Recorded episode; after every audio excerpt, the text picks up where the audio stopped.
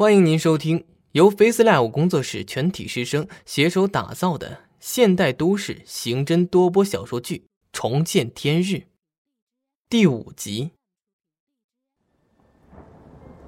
审讯室中坐着一个男人，正是中午在人群后面痛哭流涕的中年男人。只不过此时的他已经没有络腮胡，被人用剃须刀给清除干净了。棱角分明的脸上还有一些不规则的长条疤痕。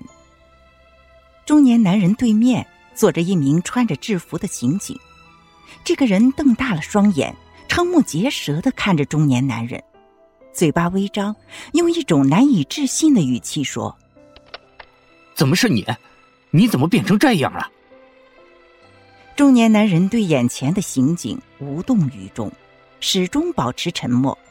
他似乎在等待着一个可以让他说话的契机，这个契机很显然不应该出现在这个时候。那名刑警的眼中居然有泪水打转。我想知道，你从队里离开的半年时间，到底是什么原因让你成为这副模样？中年男人有些动容，但是也只动容了几秒钟，随后。表情恢复如初，但他开始说话了：“找个管事的人过来，我只和管事的人谈。”你，刑警看着眼前曾经和自己同一战线、经历过生死的上一任刑侦支队队长周勇，他不禁语塞：“我，我可是副支队长。”周勇背靠座椅。脸色阴沉。唐浪，如果你能说得上话，你为什么在我走后还做这个小小的副支队长？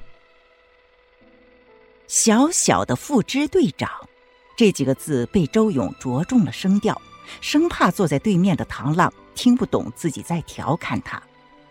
唐浪的脸瞬间涨得通红。周勇，你说的是什么话？周勇不再和唐浪对话，只是把脑袋伸长，看向了侧边的镜子，似乎可以看到镜子另外一面有人同样看着自己。李队站在桌边，正在考虑接下来该怎么样。突然，办公室的门被人敲响，他示意屋外的人可以进来。唐浪脸涨得通红。李队，他说只有你去了。他才肯说。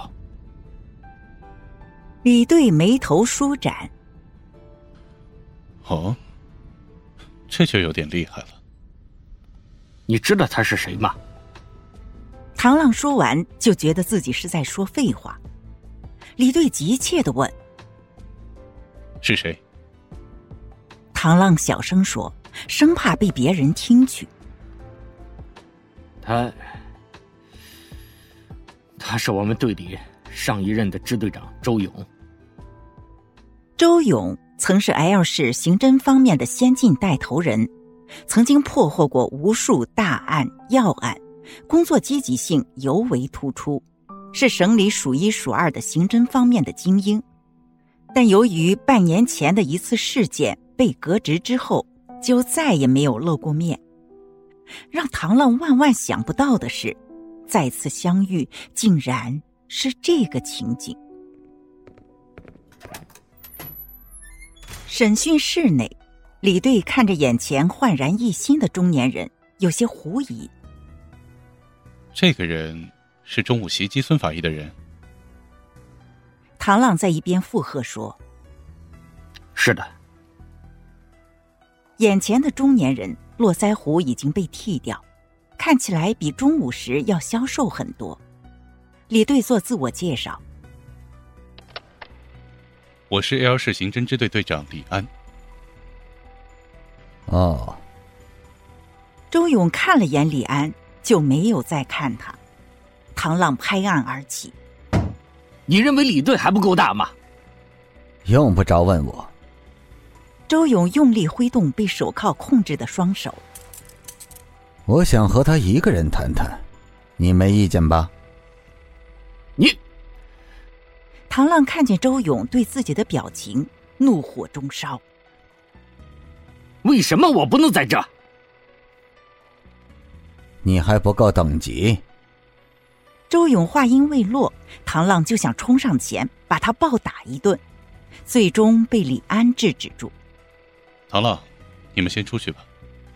唐浪抬起沙包大的拳头，对着周勇挥动了一下，用来发泄自己的不满。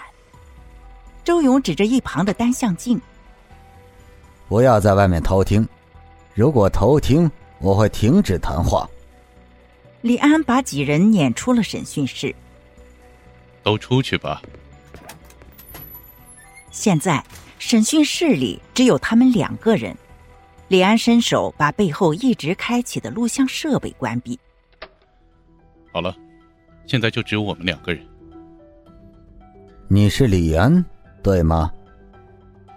周勇原本紧绷的身体突然放松，见对面坐着的李安点头后，他继续说：“我希望你不要插手这个案子，否则你会和我一样。”李安表情大变。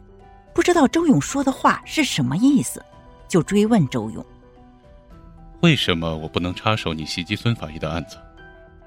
周勇心平气和的和李安解释：“这个案子我怕你处理不来，如果可以的话，我想和省厅的领导谈谈，和你们谈纯粹是浪费口舌。”李安觉得周勇说的话非常可笑。你以为省厅领导是你想见就见得到的？周勇看着李安，一字一顿的说：“我是他的爸爸，我女儿跳楼，他有冤呐。”李安再次表明身份：“有冤就告诉我，我是支队长，我可以帮你。”周勇长叹一声：“唉，我知道。”我从你肩章看出来你是支队长，让他们都进来吧。我知道他们在外面。李安面色阴沉。如果我都帮不了你，估计就没人能帮得了你了。李安这才明白，为什么周勇让唐浪他们出去。原来谈话内容他自己早就想好了，不打算给自己一丁点儿的面子。他面无表情的坐在周勇对面看着他，自己完全没有必要听从一个普通市民的指挥。周勇闭上嘴巴，不发一语。突然，屋外传来急促的脚步声，审讯室的门被人撞开，来人是孙法医，他的脑袋不知怎么回事被人打破了，脑袋上股股鲜血流下，把白色的工作服染红了。身后则是跟着唐浪等人。精彩剧情到此落幕，感谢您的收听。本节目由 Face Live 工作室师生精心打造，Face Live 工作室声势最擅长，祝您声名千里扬。